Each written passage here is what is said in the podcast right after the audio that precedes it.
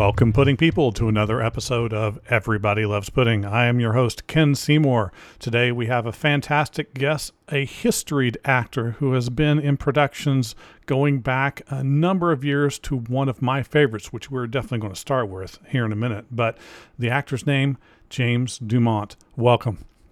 Thank you. Everybody loves pudding. That's everybody. what we always hope. There was everybody loves Raymond. Well, everybody loves pudding. Who doesn't love pudding? That's that's Jeff Garlin. He made a whole career about pudding. Right. I mean, so, and look, you know the the we won't talk about Cosby, but hey, he did sell some pudding. Well, yes, there yes. might have been some stuff in the pudding that he was passing out, but hey, nonetheless, everybody loves pudding. Yeah, we, we, we, focus on the positive. That's right. Well, that's what I'm. There's no other way.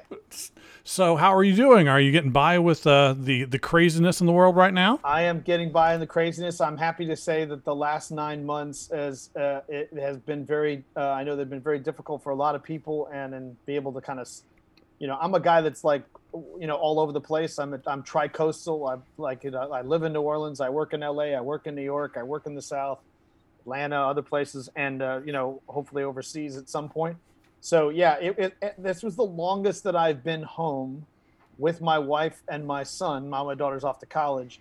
This is the longest that I've been home in 12 years. So you're so, saying they're uh, tired of you already? I, I, yeah, I, exactly. Well, look, when I finally I finally got a gig that you know a recurring role that I started before COVID and picked up again, and I'll be picking it up the first of the year. Uh, I think they were glad to have me out of the house, but I've turned this time period though into something I've been doing kind of on and off for the last five years. As I started to teach, I started to um, teach actors how to use uh, do self tapes because I've been doing it for so long. So yeah, I did. I've been doing my on-camera workout for the last five years in New Orleans, when I'm in Boston working, or when I'm in New York or LA. And so now that I've just moved it to Zoom, I have like 200 students from as far away as Italy to San Francisco and Maine to Florida, and uh, so during this time period, I just decided this is a great way to kind of give back and share. I do, you know, charge people money for my time and experience. I've been doing it 40 years. I've been taping for self taping for 12 years, and I booked like a million dollars worth of work just off of self tape. So all of a sudden, self tapes was this thing that people kind of do sometimes, and now it's the norm. So uh, yeah. lucky for me, I just happen to be the the guy that has a great deal of experience. And you know, for me, it's what's the value of knowing anything if you can't share it? Definitely. So I feel like you know this is a great way of giving back. I've also turned it into a charity. I do a Q and A on Fridays and raised about almost seven thousand dollars for charities in the last six months, and uh, so it's been incredible. I you know as as awful as the uh, the you know polarizing and the nation and things like that. I decided to do what all my teachers have taught me, Larry Moss and and Tim Phillips, which is when things are difficult it's a time to go inwards and, and self-reflection and and work on yourself and and and share share your gifts and so uh share my gifts and money. I've given more charity than i've ever done in my entire life because i'm just feeling uh, very blessed. And i've had some of my students even scholarship other actors who don't have enough money for class. So i just it's this kind of like spirit of generosity at a time where uh, there's so much polarization and, and fear and worry that uh, I like to go the polar opposite of that. Well, and that that and, has and had this not happened, I don't think any of those things would have would have come to, to, to you know to pass. You know, right. so uh, this has been uh, you know as, as difficult as it may be for a lot of people. This thing has probably been the most deeply spiritual, creative, uh, joyful, um, uh, powerful time for me. And I and I'm you know and I'm not working. I'm I'm just sharing what I know. You know. Yeah, absolutely. Well, I know I've I've spoken to a lot of other people, and and one one theme that seems to be present at all times is there's uh, one, two, three moments in an individual's life that they will remember where somebody gave their time, where uh, somebody gave them a piece of information, an, at, an outlook on life that they didn't have before, and it stays with them so that they can then do the same thing for something else. So that's that's definitely the way to create a positive movement for sure. One hundred percent, one hundred percent, and and and it and the amount of it has been overwhelming to me, to be quite honest. The the the depths of which that I've shared and given of myself have then now had a ripple effect on the people and and vice versa. Like they're I'm getting just as much back as I'm giving out, if not more so. And for me, as someone who's, you know, this is a new element of I've been teaching for five years, but it's been t- between jobs, and now it's like this has been my full time job for the last nine months, six days a week. Uh, I've in some I've had I've had a couple of twenty hour days in here where I've slept for four hours and I got to keep up with the demand of what people need, and so um, my ability to expand in that capacity has just been, you know, and I and I can't wait. You know, it was nice to get back on set with all the COVID with all the COVID restrictions aside. Um, I really had a greater sense. It was a quite it was pretty emotional actually when I was sat in that trailer for a bit, and I'm like, wow, you know, those anxieties and fears about getting on the plane, and you know what, what happens, and one of my friends, one of his big sets got shut down. An extra just happened to have COVID and spread it amongst the whole cast, and they shut down. And so all those kind of fears, worries, and anxieties. But I've uh, the the planes have never been cleaner. The airports have never. I mean, like my my airport in New Orleans is super super clean.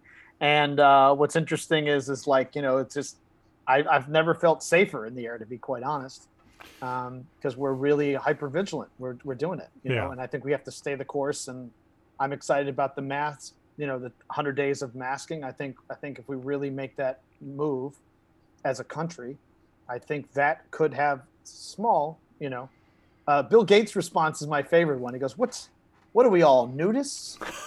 like it's not required that we wear pants or we wear shirts.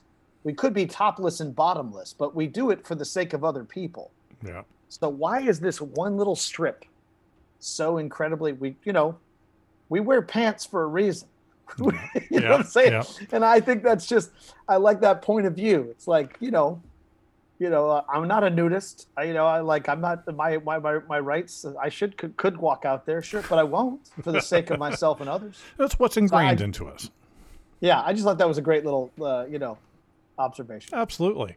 Well, I'm sure that a lot of our listeners are going to want to know uh, how you got started. Now, if you do the the most basic of IMDb searches on you, you come to your very first production. It's one that just makes me smile every time I watch it, and especially when I see the part that you play. It's like, oh, he he got to have a fun fun part in that film. That's the the Blues Brothers. You got to start. Absolutely, I got my SAG card. It was I was uh, 1980. Uh, you know, the irony is my uncle was the uh, part uh, head of the CTA for like when they do like filming and television stuff. So my first job on that movie was being on a train at Elwood's house that kept going by where Elwood's apartment would shake right. and you couldn't see me. So I was like, ah, this is terrible. And then I was like, then my uncle's like, well, they're doing this dancing thing. We can we can put you on the the train platform up above. And I was like, oh, yeah, I'll, let's do that, you know.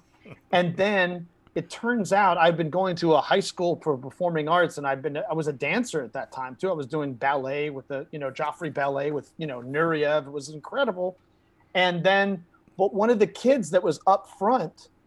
So in the beginning, the kid was up front, but then somehow his parents like you know he couldn't miss school or something, and then he had to leave. Oh. So it was like they're like they needed somebody to replace it. I said, I I you know anybody here know here? And I was like, I've watched the moves. I watched and I went down and I followed the dance moves, and they're like, so I replaced this kid, and then so in the beginning it's one kid, and then at the end, towards the latter part of the, the thing, twisting, eh, yeah. it's me, you know what I mean? But I went from the kid on the train to the platform to right up front, you know what I mean? That's and awesome. when you're when you know when you're you know have dreams and desires of doing this, you know that's this that's the you know you hear these stories about yeah, and they went to Schraff's, you know, uh, in Hollywood, and then that you know Marilyn Monroe is in there, and she met this agent, and you know, it's like so you hear those kind of stories, but for me, it was like, and I had done like commercials, and I was a Gerber baby, you know, on the little ba- the baby bottles, you know, the sketches of, and so I was just waiting for my time, you know, my waiting for my big break, and I felt that was like,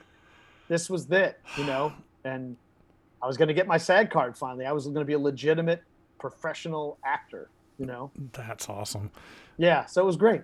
So, great. And that movie too has means so much to me. And then years later i was doing uh i was doing uh, get on up in mississippi. And uh, dan Aykroyd and i were in the same hotel. And then we we finally got to kind of talk and connect. And i said i said man that was my first movie. And he's like wow you know? And he was you know he just has this skull vodka. I don't know if you've seen his vodka. Yes. like so like after talking, he goes, you know what? I got a little, I got a little something for you, you know. And he brings over this like clear, you know, skull vodka glass bottle, and I was like, this is, this is kind of cool to go full circle. You know what I mean? Like whole from 1980 to like you know, 20. I think it was like 2015 or 20 somewhere around there. That's like crazy. Crazy.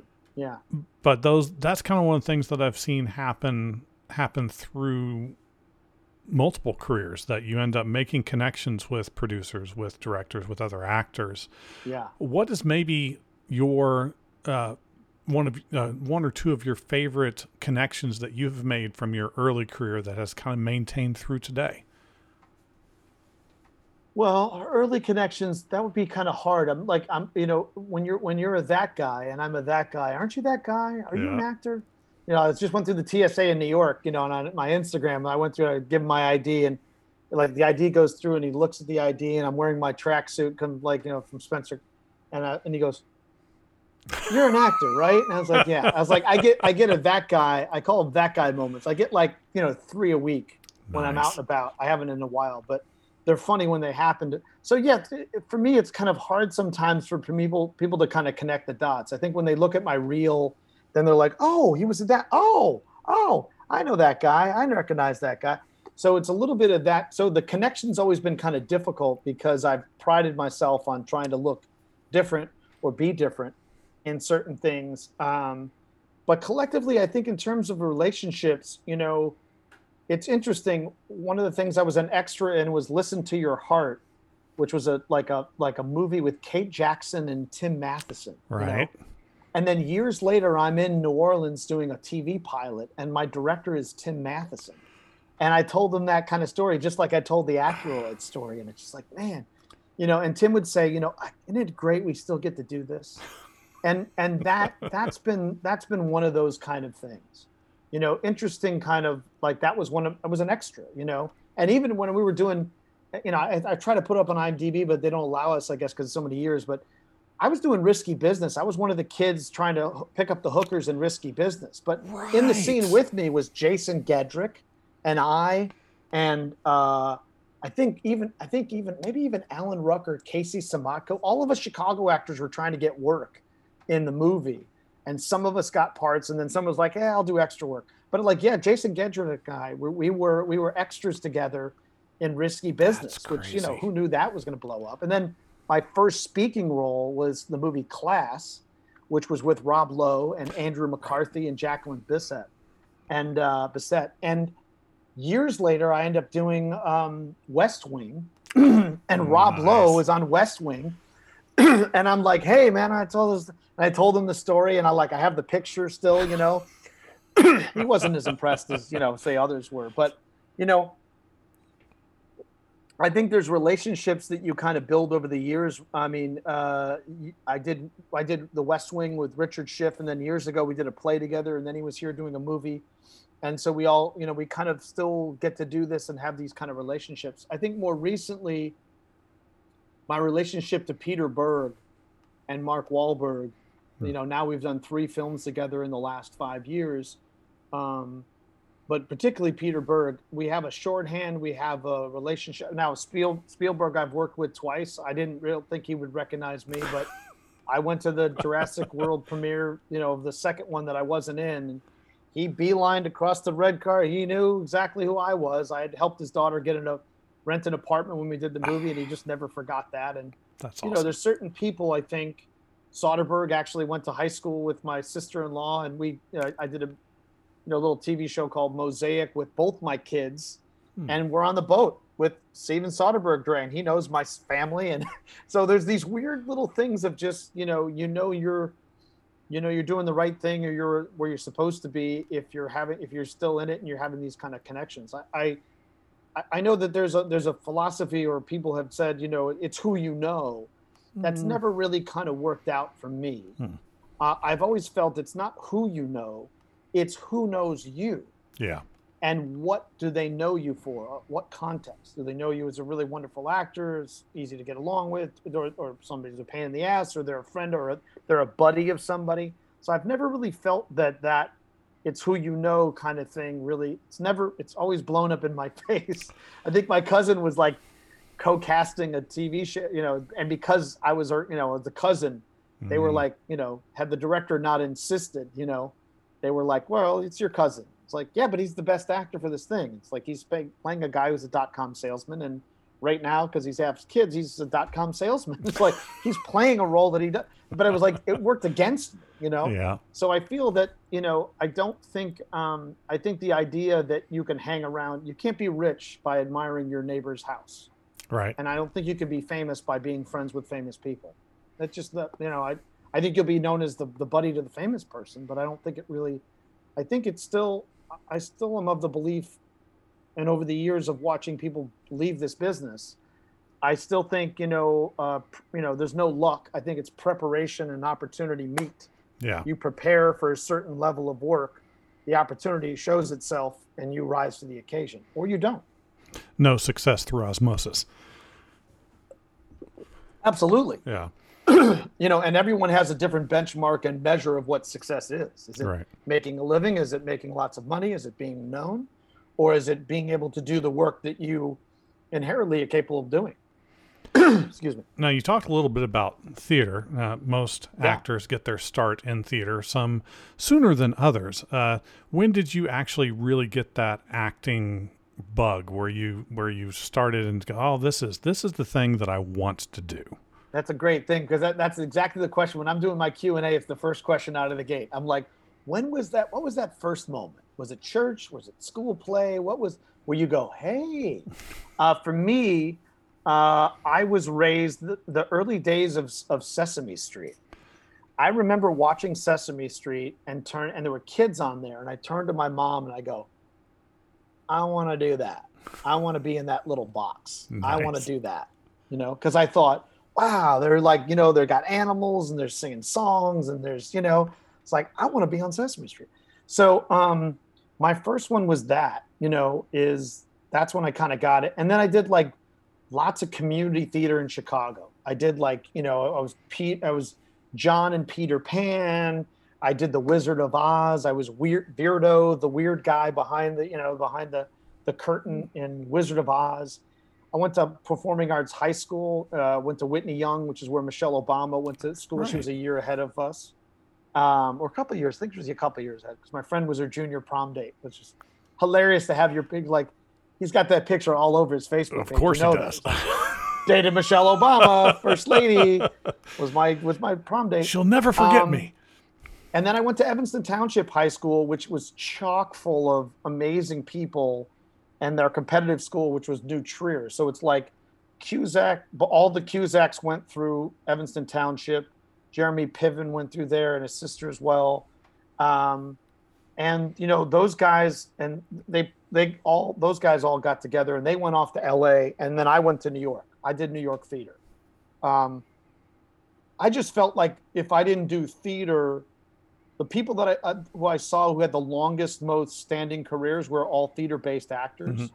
Those who had done television or film at that point, there was a little snobby, and there's not so much snob snobber anymore but because so many film actors are doing television now, so it's right. like it used to be. I don't. We don't do TV. I'm a film actor.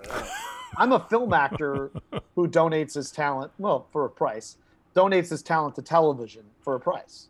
But I'm still a theater actor. You yeah. know, I still feel I am, even though I haven't done a play since my kids were born, um, or right around the time they were born. But I feel like. Uh, you know, the theater-based actor or the theater-trained actor always had the longest career trajectory and so I don't think that's changed for me. I think mm. it's hmm. harder to do theater, although now I think with COVID, this is probably the, one of the greatest opportunities to create theater in here and bring it to homes rather than waiting for them to come to you and get a rent a car or right. get in a car or babysitter and you know get a you know uh, you know go to a restaurant you can you we, we can find ways to bring theater and my daughter's at, at ithaca college and I've seen two productions totally done on Zoom, and I'm like, this is amazing.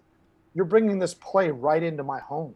So I feel like this could be a way in which that more theater could be created and brought to people, um, masses of people, um, in a, in a more environmentally and a more safer and a more economic way. That definitely because the challenge of doing theater in LA is I felt like you're when you're doing theater in LA, it's like you're a Shakespearean actor in Vegas. Yeah. No one gives no one gives a crap. They're like they want to go gamble and get drunk and hang by the pool. You know, no one wants to see theater. They didn't come there to do theater. So, you know, um, but I do think we have an interesting opportunity ahead of us. I think there's a very good poss and I'm, you know, I'd love to find ways to explore that, but I only have so much time right. on my hands with between teaching and auditioning. It's like in a family, it's like, you know, I, I but I think I want to get back to that. That's that keeps coming up so this is always something that I ask people to have that theater background because I was I was lucky enough to do theater uh, a long time ago, uh, and or as we say in the South, theater. right. You, you, oh, I love working on some theater. I was like, what is a theater? Is that an alligator? What is a theater? I like some of that drama, some of that drama theater. Absolutely. I just love, I just love when it says it. And I was like, mm, it makes me cringe, but now I kind of love it. Yeah, it, it it still shows that the interest is there. Absolutely, but, the passion. But okay, so the theater that I did, what I enjoyed the most was the immediate gratification being on stage, seeing the reaction from the crowd. So for somebody that's done both, because I don't have firsthand experience really being on set, how do you prepare differently? How do you get that same kind of um, that same kind of uh, reaction, or at least the feeling that that gives you when you're doing a more um, segmented production, like on a television show or a movie? It's a great, it's a great question, and I talk about this a lot when I'm I'm doing my on-camera workouts on Zoom, and I still believe there's the same connection between, uh, or the interaction or the engagement between you and the audience, and you and the other person in in the film in the scene. So rather than the ideas being spread out amongst this big theater, it's eye to eye. It's man to man, man to woman, person to person. And it's that it's that same engagement that you would have with with the audience or with a character that the audience is just part of. You're just doing it, it's just a bigger box, you know? Yeah. And I talk about a lot about working and creating worlds on the fourth wall on the other side of this camera. So in theater, you know, we're not supposed to deal with unless you're doing, you know, our town. Ah, there's Grover's Corners there. You know, unless you're building a world on the fourth wall, you don't deal with that world. But in terms of film, um, the other side of the camera, the fourth wall, is is is this blank, beautiful canvas of which you create pictures and images. So I believe that that the same intimacy that you can have an engagement in a larger scale is just brought into a smaller kind of box. And so uh, this last nine months have been a beautiful exploration of having a primary eye line of who I'm talking to and who I need, and then a secondary where thoughts and memories. Oh, look at the beautiful sunset. just so gorgeous. It's like orange and it just glistens off the water. You know, you can create worlds on the other side. So, you know, I think that the frame or this kind of world of working this way is the new it's it's going to fairly be the new normal for the next six months in terms of audition performances for actors. But i liken them to like little you know two minute your audition's a two minute movie. So i think you can cre- i think the same what's different is the is the, the the the focus goes from broader to more narrow. But i still think that same sense of performance and moments and intimacy that you would take. Um, and i agree with you. I mean the theater is an actor's performance, actor's medium to me. I think film and television is an editor and director's medium, writer's medium. Um, I think, but it's the theater is. But I do believe that the, it's, you know, the words have always been the thing to mm-hmm. me. What's on the page is like most interesting to me, and my job, as I see it, is to take those words and bring them to life in a, in a physical form. So whether it's in a larger a space of a theater or whether it's intimately within this square that we have here i still think the same I, I, still work the same way. You know my wife is a lawyer and she prepares a case that's worth two million as opposed to 2000 she still does depositions. She still so you know you prepare the same way just in a little bit um in a little bit different. You know it's just an adjustment. You make an adjustment. That definitely makes sense Um, and, and there there are some there's a lot of overlap in that Venn Yes. diagram between uh, the two worlds. I mean, especially just things like uh, a monologue is going to come across basically the same no matter which way you're where you're, where you're coming from. Right. So, a lot of actors attribute certain um, impacts to the style, the way that they they perform, the way that they try to get across everything. Are there individuals that you feel have impacted your performance styles, and who would they be? Performance styles. I mean, there is uh there are there are actor there are a few actors whose work I feel i I strive to work at that level of specificity and that level of brilliance. And there's a short list of those, which is like a Daniel Day Lewis, Mm. you know, or or a uh, Anthony Hopkins, um, even a Gene Hackman, you know. Uh, and so there are certain actors where I feel like, or Gary Oldman, like I, I feel like Right. I can't do that. Like I say to myself, I can't do that. Yet that doesn't stop me from wanting to strive to figure out a way to work at that level. You know, like I've worked with, lucky for me, I've worked opposite Oscar winning actors and nominated actors. And you never look at the scene and go, ah, that guy totally, we got to cut around that guy. He can't keep, you know, like that guy sucked. That, you know, Cranston wiped the floor with him, or Melissa Leo, or, you know, Jared Leto just fucking, you know, destroyed that scene, you know. So, no, uh, you know, it's like when you know that you can hold your own with the best in the business, it gives you a great deal of confidence. But there's also certain actors you go, the Christian Bales and the Gary Oldmans, and the, you know, like you go, I- can I can I do that? Yes, it's I'm definitely capable of that. But there, but when you're looking at that kind of that kind of, you know, the, the depth of work that, that you know, Daniel Day Lewis did in Lincoln, for example. Like I just like that's just so you've got to have somebody. I do think it's important to have some people that that keep the bar set so high that you're I'm ne- it's not about me getting to that destination. It's about the journey of which Right. I can kind of get my work too. But you got to know that when you're when you're you know when when you're working with them, which is amazing, when you're working with Oscar level people, they treat you as equals because you're you're they're in the scene equally with you, even though they may not know who you are. I mean, with Dallas Buyers Club, for example, Jared didn't know who I was from Adam, and we never spoke to each other other than in character until we were done. You know, 42 takes later of one scene, by the way.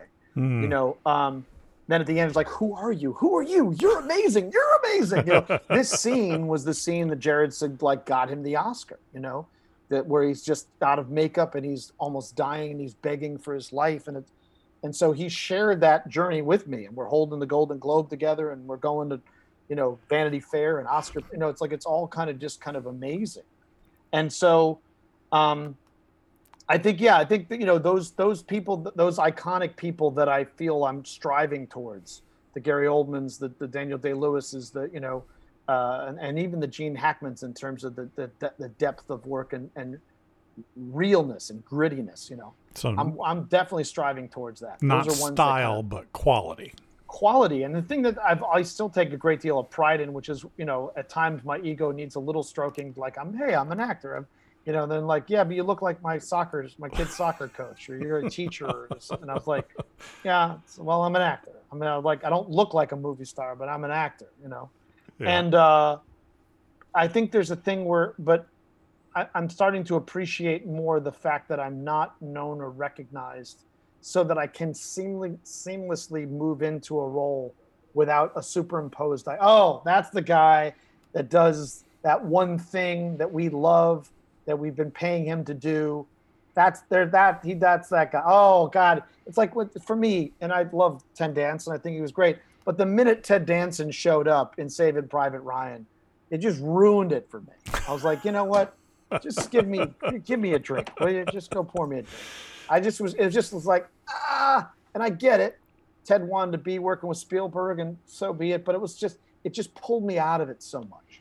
Uh, So there's this there is this there is this thing where I've worked very hard to kind of make sure that I'm truthful, real, and honest, and that you can't tell that I'm acting or doing anything. I just, I just, and I think that's one of the things that, you know, draws me and Peter Berg my way is Peter goes, you know, you just got this face and you just, you know, you're always real.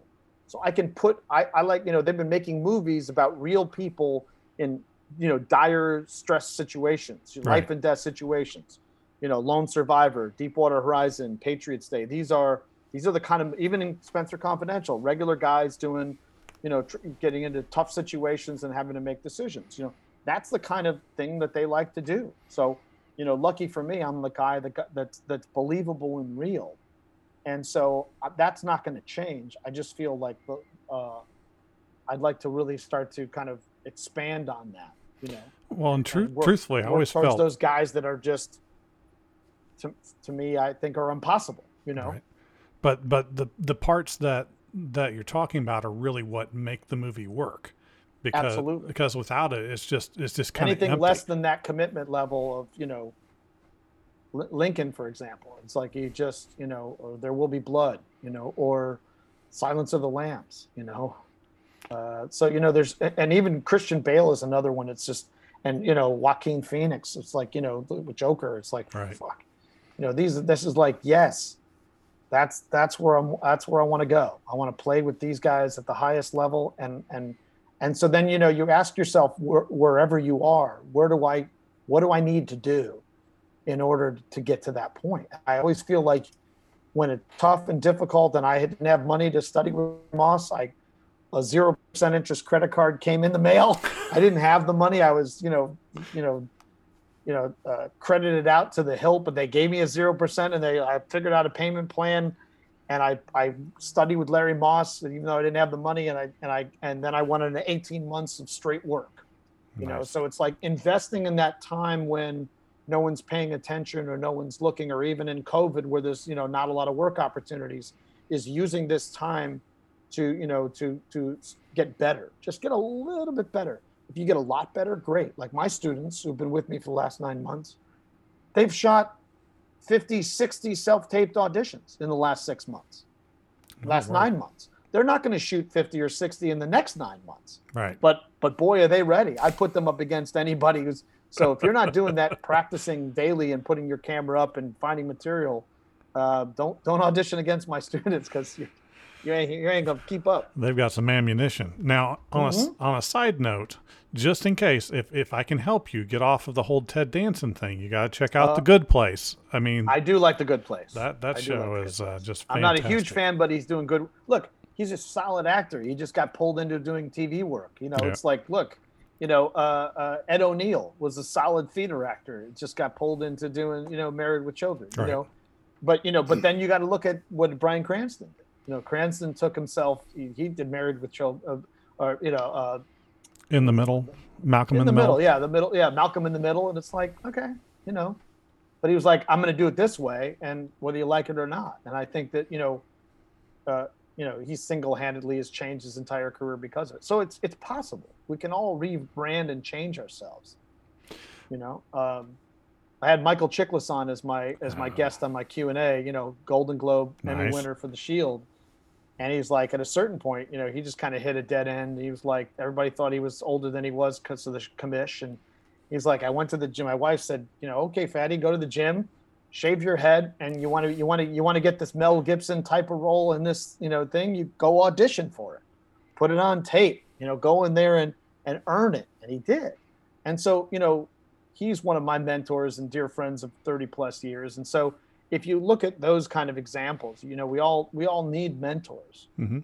uh, in order to kind of keep us going. And so, I'm happy to say I'm a mentor for you know 200 plus people. So it's a big responsibility because you have to kind of walk the walk and talk the talk. Otherwise, there's you know there's 80 80 percent of the people who teach in, in my business are mostly frauds or people have not done it. And they talk philosophy, but they haven't done anything at all. You know, talk about theater or act, acting, but they haven't done it on a set on a theater. So I feel like you know, uh, I have a great responsibility. So you're saying the saying isn't true that those can't do teach. It's just No, I think, I think those that they, those, those that are fearful of doing Right. teach. those are fearful of. But I think you have to. I think the real teaching is is, is through example, through Yeah. knowledge, through you know, lead by example. So I I show my students my auditions, my recent auditions, and so they're seeing the things that I'm teaching you. They're act, they're actually seeing examples of how I use you know primary, secondary eye lines. This is the fourth wall. This is my frame, top of my frame, bottom. I'm I'm showing them actually the how I do this, you know, Mhm. and how it's been successful, rather than, you know, breaking people down and you know for their whatever their own you know psychological thing is. I, I you know the real teachers that I found that have been helpful to me has been Larry Moss, Tim Phillips in terms of auditions, and uh, and that both of those te- teachers are about actor empowerment rather than breaking actors down. I, th- There's Mm. this weird, and those who are not teaching or fearful of acting or not getting work um, spend a lot of time uh, talking and, and destroying actors as opposed to propping them up and and, and you know, in, in, in, building them up. Yeah. You know, giving them courage and hope and strength. I never So, understood you know- that. Never understood the breaking down thing. I never I understood. I think you know, like people, you know, Larry brought me broke me of some you know bad habits I had, but you know, there was nothing about emasculating me and Right. setting me up psychologically. But I think when you're doing a Munchausen type of teaching, you know, you need you need the student to be sick in order to come back and to keep keep them well. You have to make them sick right. So for me i i have you know i i like to expose uh, frauds at every step of the level. All because right. again this is not my my mission is not it, my mission is to be this actor and create these characters. But while i'm doing it i can share things that i know. So i'm i'm you know anybody who spends time money or energy trying to learn something from someone who hasn't physically done it and has no track record in doing it i think your money is wasted. That makes sense. That makes sense. So okay, I got I got to get touch back on something. Yeah, yeah. We sorry, we got we get on uh, lots of different tangents, Hey. but I want to, you know, I love I it. give you every, I give you everything, and you can edit as you see fit. It's like I make it very hard for all of my interviewers. They're like, oh my god, I Well- got three interviews worth of stuff. I could just take this little snippet and just do that. I was like, you can, and you're uh, welcome to. we love the conversation. It's not real. I, I don't like the the editing technique a lot of people do. I mean, Yeah. yes, you can keep it on point, but it doesn't feel natural. I want Right, that's kind of what I want. right. Now, you were talking earlier about being that guy, you know, getting recognized but not exactly recognized. Yeah. When you do get recognized for a part, what is the part that you get recognized the most for? Uh, more more recently, uh, it it would be Spenser Confidential, just because that was you know it, it dropped just as everybody went indoors, Ah. and that was 85 million households. Right. Over 250 hours were watched of one 90 minute movie. Mm, mm, Um, and also, when I travel, I like to be comfortable, so I wear tracksuits. So it it's it one one one could say that I'm advertising myself, but I really love tracksuits. It's like They're comfy. like like it's like adult pajamas. Right. It's like it's pajamas outdoors. You know, that's not it's acceptable pajamas. Um, so, but I love when I'm traveling. I just love the comfort of it. So I, I that that one's probably more recent.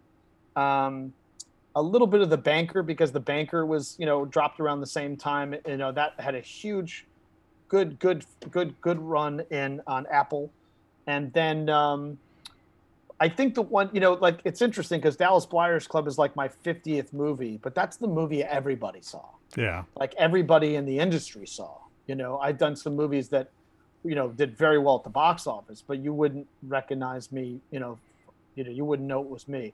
I, you know, it's funny because I, for years, I kept saying, man, I, I just want a role that I don't have to explain who I was in the movie. I was like, Yeah. I said that, and then Peter Berg's like, hey, I got something for you. It's like, bad guy, total tracksuit mafia Boston bad guy. And I was like, awesome. I was like, should I start working out? He goes, no. I want you as fat as possible. I want you to stretch that tracksuit. He's like, eat all you want. Don't work. uh, no, I don't want you to work out. And so then when you look at the like the I have one of the shot that I have on my Instagram. It's James Dumont, by the way. It's just simple. Is it's like I have a yellow and black tracksuit, much like you know, like you know, Bruce Kill Lee. Bill and the Jackie, Chan, you know, Jack, uh, uh, Bruce Lee. but I have a car that matches my tracksuit. It's like they're both Bumblebee yellow and black. It's yellow and black. Yeah. So I have a matching tracksuit and car, That's and awesome. I go, I'm sorry if you can't figure out that it's me. Like if I have to explain who I am in the movie, and I have nine tracksuits in it, you know, it's Victoria Johnson's our our, our costume designer, and I said, no, my character was made. What, was my character? Pro? My character was made the minute I put on the tracksuit, and they call him Tracksuit Charlie. So it's like, I'm fine with that.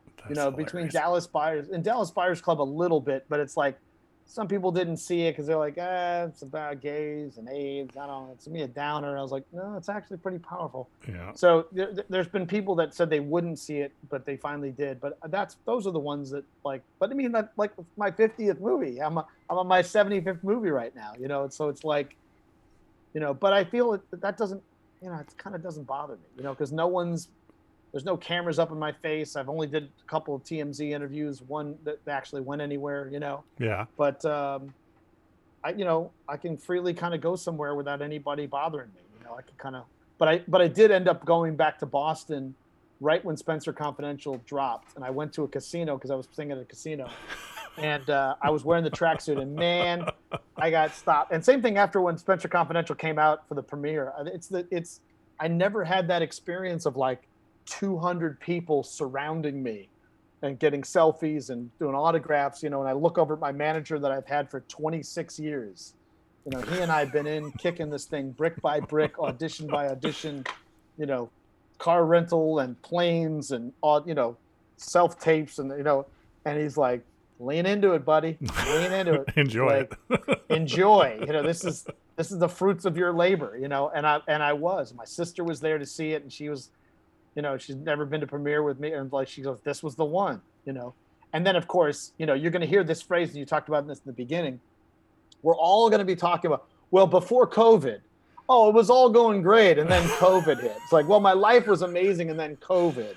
You know, it's like we're going to talk the pre-COVID and the post-COVID, the Yeah. pre-war and the pre-pandemic and the post-pandemic. You know, we're going to be talking about this for as they were 100 years ago. You know, Yeah. but I also feel like you know the night i've been studying the 1918 pandemic or 1918 in general. Hmm and you know we were still in the middle of this long tenuous world war. Yeah. and the pandemic and a world war and the pandemic was going on. But then 20 and then but then two years later in the 20s some of the most amazing literature was ever written and Mhm. created. Some of the most amazing music and musicians like louis armstrong and, and, and or f. Scott fitzgerald. So the 20 the roaring 20s reared back you know two years later from a world war and a, a pandemic and massive amounts of death so i just feel like two years from now you know We might. hopefully sooner but two years from now and a vaccine.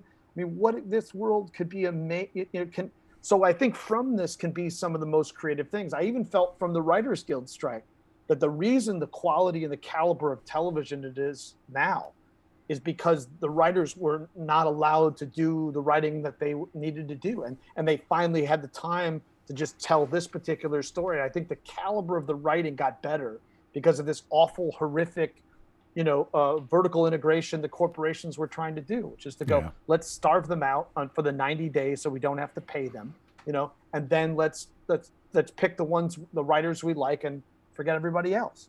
Right. you know let's do the you know because it so but but but from those you know from 9-11 from the world wars from the holocaust from these horrific things uh, incredible art and culture and music and theater and film and television can be created. You know my family was one of the original tv families you know and some people who were blacklisted couldn't do theater so they did television. And they helped create those early days of television. There was an African American woman who had her own talk show in the 50s. There was an Asian woman who had their own talk show in the 50s on my my, my great uncle's network. So there were opportunities for people way beyond the rest of the world wasn't figuring it out. So I do feel that you know this is the phoenix from the ashes. I think we can you know from this time period. I hope some amazing, insightful things are created because we've already seen the, the massive amounts of, of, of uh, disparity and uh, financial disparity, race, um, even you know, and and and you know, divided country. You know, we're Right. just we're, we're you know we're divided, and I think we have to find ways to unite us. And look, when the pandemic hit, what was everybody doing? They're voracious, voracious for content. Take You know, me away families from were reality. sitting down and having dinner together and watching a movie together and doing things together. Yep. You know, so it was entertainment that that and music and you know uh, and social media that got people through this thing, and it's that content. So you know they're ravenous for more content, and we'll give it to them. But I think it's going to be different. I think the content's going to be very different. Yeah, definitely. Well, I mean, we got the the couple of pieces that that are necessary to kind of to spur that on. Uh, pain often is the the source of of inspiration and a shared frame of reference, so that people can be on the same page when they're experiencing these things that people are creating. Yeah, Now, and and we're getting to the point of humanism. yeah, I think humanism. I think we have to understand, you know, w- w- when you think you're not human, or you're you're, you're bet above that, all of a sudden everybody's being faced with the same thing. It's like, so you know, w- hu- you want to look for the most common bond is our humanity. You know, definitely. So now, you might have laughed. Um, if I had run into you on on the street just randomly, and I, I would have recognized you from two films you may not have expected to be the ones that would pop up, but you've managed to be in these parts where there is a the point at which you're in the movie is a, a very important thematic part or a creation of character for whatever it is. So like Miss Congeniality 2. You're at the very beginning where where it's just establishing the entire premise of the movie and and That's the right. changes to the character. So you're right there and so I would always meet it's like, "Oh yeah, he was the guy in the Yeah. bookstore." what I'm sorry to hear about what happened to Miss Congeniality. What? What happened? it's like Scooby Doo. It's like you know, Right. you're that guy. And, uh, it's always funny when and when people say, "Oh, the thing I remember you," and I'm like, "Oh no, was it one of these bad? What, what, what, what was it? Was it the attack on the governor? Was it was, like, was that a Oh. couple of these movies that I did, you know, because I needed to work, get insurance for my kids? It's like it's like I, I always get fearful of those. And what was the other one? Uh, Ocean's 13. Oh yeah, So that that was also kind of kind of a key tension point at which you, Oh you yeah, show they up. had this system that they, and then you know the thing was we had to reshoot that. I was, you know, the first scene we had, I, my scene was mostly with Al Pacino, which has been a dream of mine for decades. yeah. And all of a sudden he's there, and it's like, oh my god, it's Al. And I that's the only person I ever got starstruck with because I was like, eh, because I'd done all this work, and I'm like, I'm ready. I'm ready to be working with Al Pacino, and he walks in and he comes by me and he's got this like you know four thousand dollars suit on and a ten thousand dollar watch and this twenty thousand dollars and he walks by me and and, and he's got great cologne on and he walks by and I go it's Al Pacino. And I was like I was like and I was James he's just a man takes a crap just like you do he's just another man you've been waiting for this don't don't uh." and so we did we shot it but then this technology had been coming out that was in real casinos that when they're sitting down at a table, they do they do retina scans Yep. and they have heat sensors. So there was a real system that existed. Mhm. So we shot this whole scene and then like, hey, you know, this new system they're using at, at this one casino, we have to reshoot it because this won't be a modern th- th- that that this is this system is becoming the standard. So then we had to reshoot it, and they brought in. So I didn't have to had any time with Pacino. It's like just Julian Sands. and I was like, all right, Julian Sands is good, good. He's just not not Pacino. So it was like it was a little bit. I was like, eh, you know. I thought you were gonna say uh, one of Spielberg's favorite things is Catch Me If You Can. You know, uh, Leo's coming out with the Right.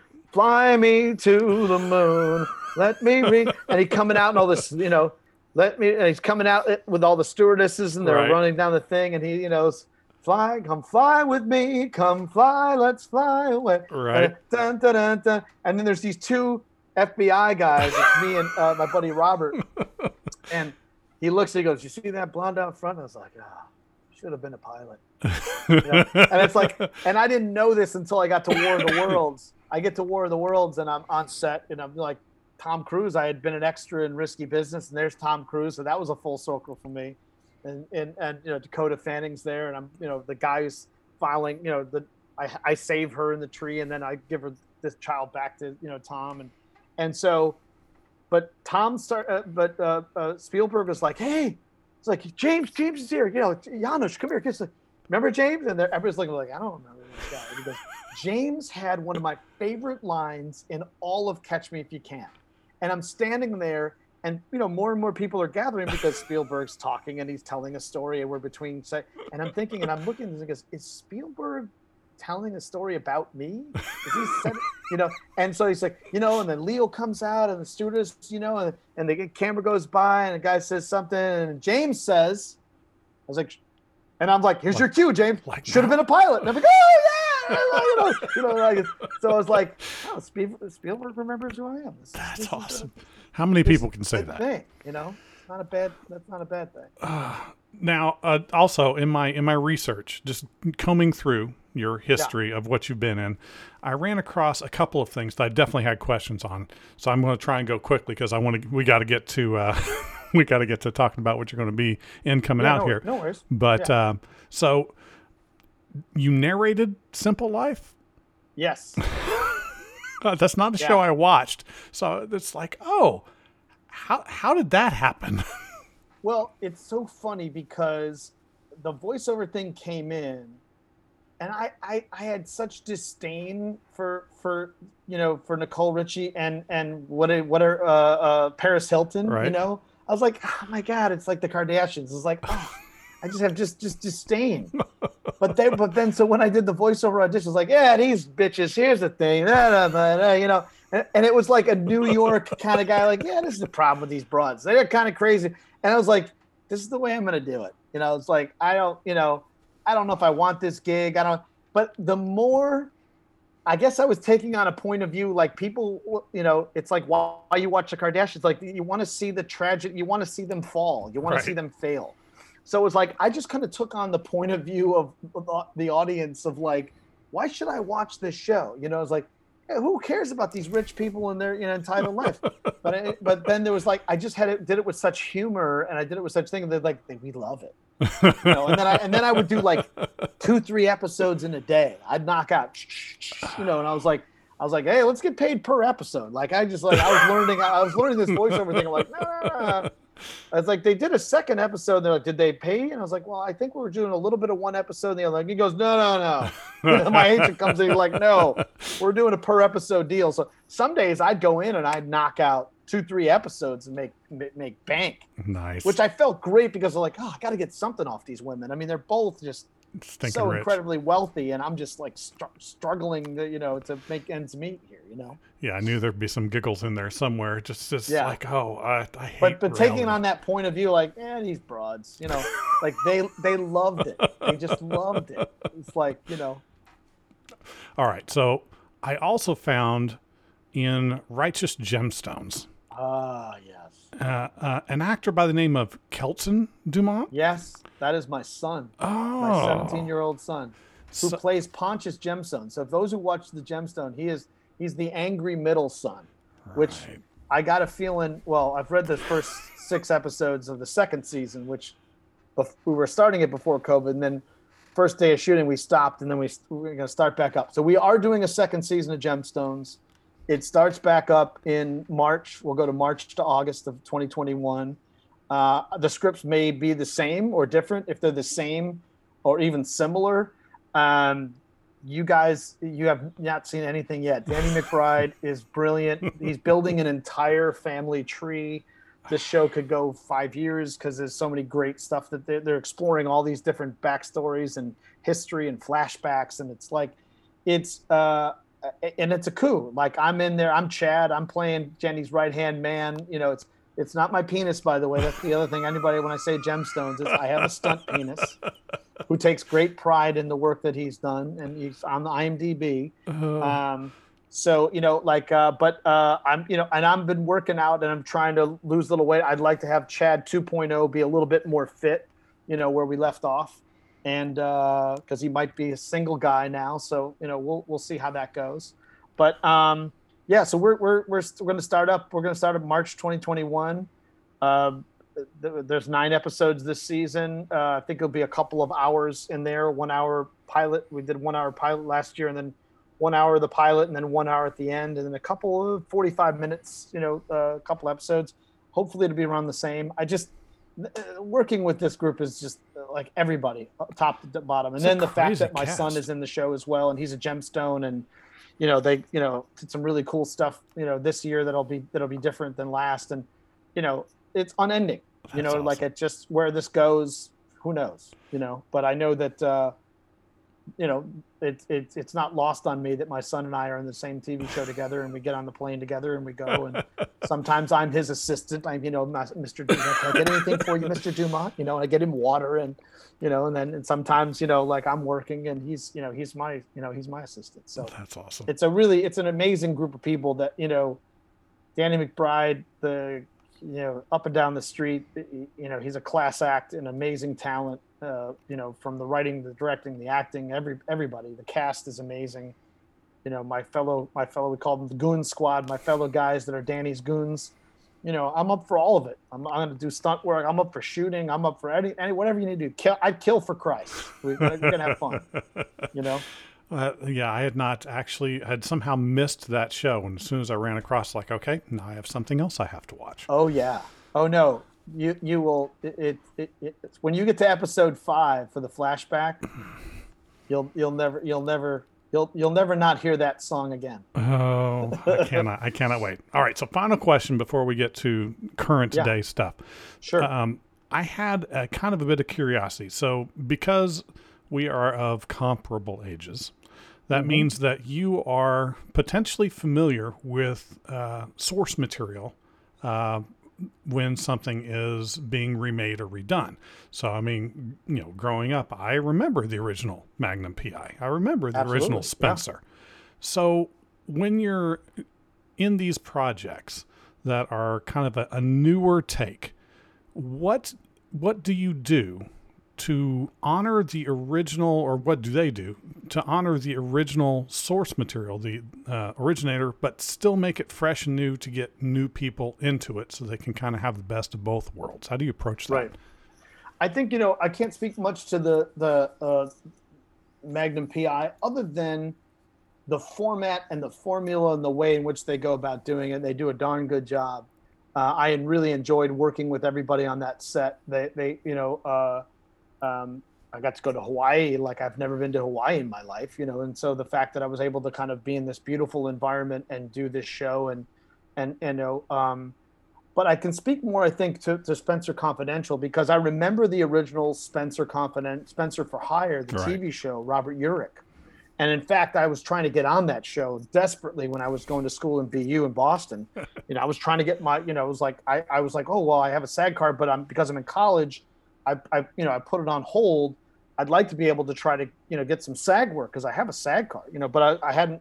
I was in college, so I was going so I tried to get on Spenser Spenser for Hire many times, and um, what I really loved is what it, it's a good good little. It's a good question. It's a good connection. Is that if you look at the original Robert uh, B. Parker books and how Ace Atkins has kind of taken over that kind of franchise and kept that that that that character is still alive. He's still, and this is also a great little trademark of like you know, Mark Wahlberg is kind of our, you know, uh, when I was doing Deepwater Horizon, I felt, oh my God, Kurt Russell is my our working class hero. Right. Kurt Russell is our everyman working class guy. Has been forever, right. but he's our everyman. And I think for a younger audience, and Mark's really, I'm only five years older than Mark. So, you know, Mark's about to be 50 this year. And so for five years younger, I think Mark Wahlberg represents the kind of everyman, you know, how he's moved himself from from model to Marky Mark to being a Boogie Nights to being an actor to producing Boardwalk Empire to being building this entire, you know, charity and building, you know, like a massive. Uh, he's just I, am so enamored with Mark Wahlberg. I can't I, on on and off screen. I can't begin to tell you his his attention to detail and focus and care how he is he is the man's man. He walks the walk and talks the talk. Great father, great husband, great actor, producer.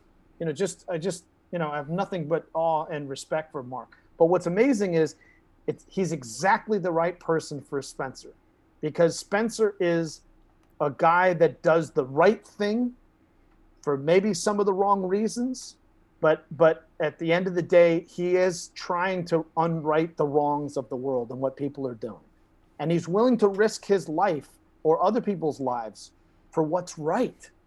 And I feel like we do need that kind of hero now. You know, we need somebody that that that that believes in science, that believes in truth, that believes in karmic justice, that believes that, that you know the good there's a good guy and a bad guy and and we can't let the bad guys get away with stuff and you know sure you could easily look the other way and don't and don't do something you know don't do anything about it. But again and mark is the perfect guy for that. And and so in terms of that's exactly what Spenser was. The Spenser would do he'd be willing to go through fire for the little guy and he'd fight for the little guy in order to do it and he'd be risking his body and if and he does you know.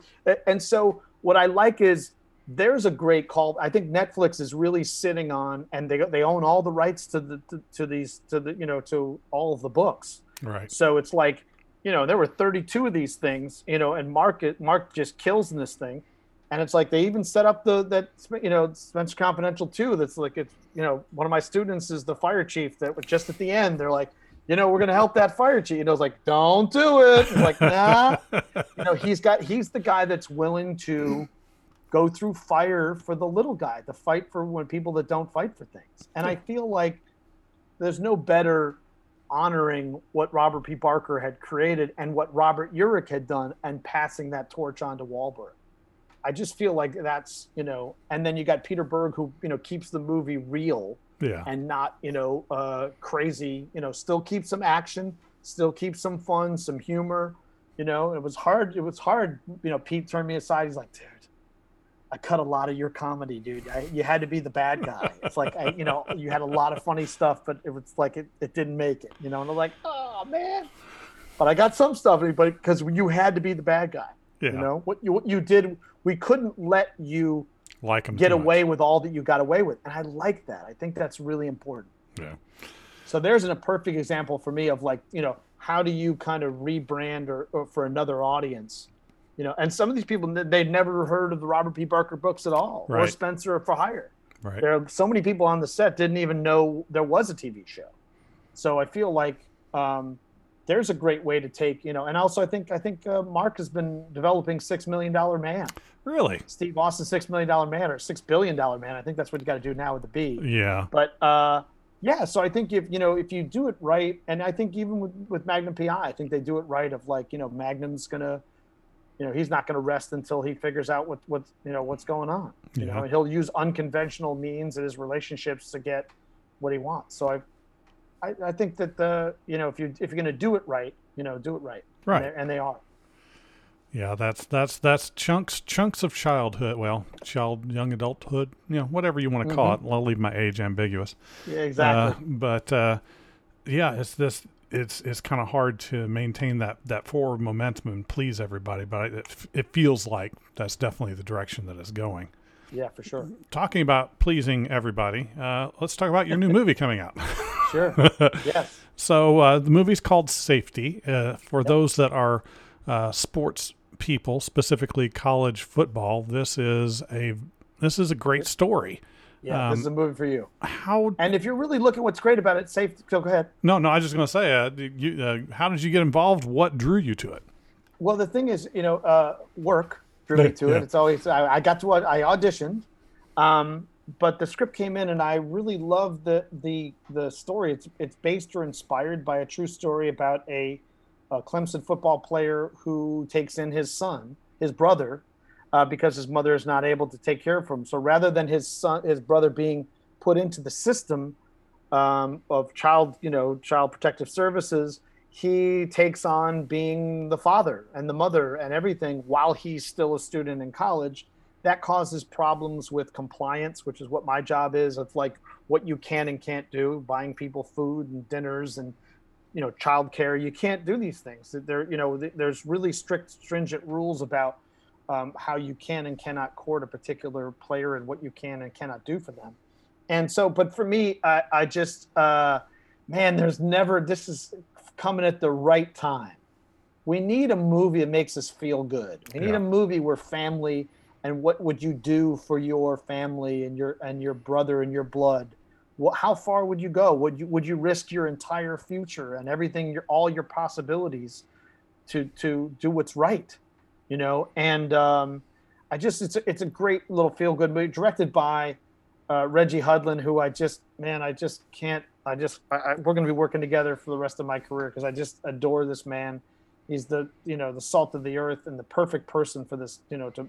And what he did is he picked. He didn't go with a whole bunch of names in this thing. He gave a lot of really good actors solid, large roles, like myself, like Matt Glave, like James. Uh, uh, you know, uh, and even the lead actor Jay is like you know he's actually been through so much, you know, um, and and the kid is amazing. So I mean, like I just feel like we got we got a really good feel good movie right now at a time or coming at the end of this year where we really need to feel good about something.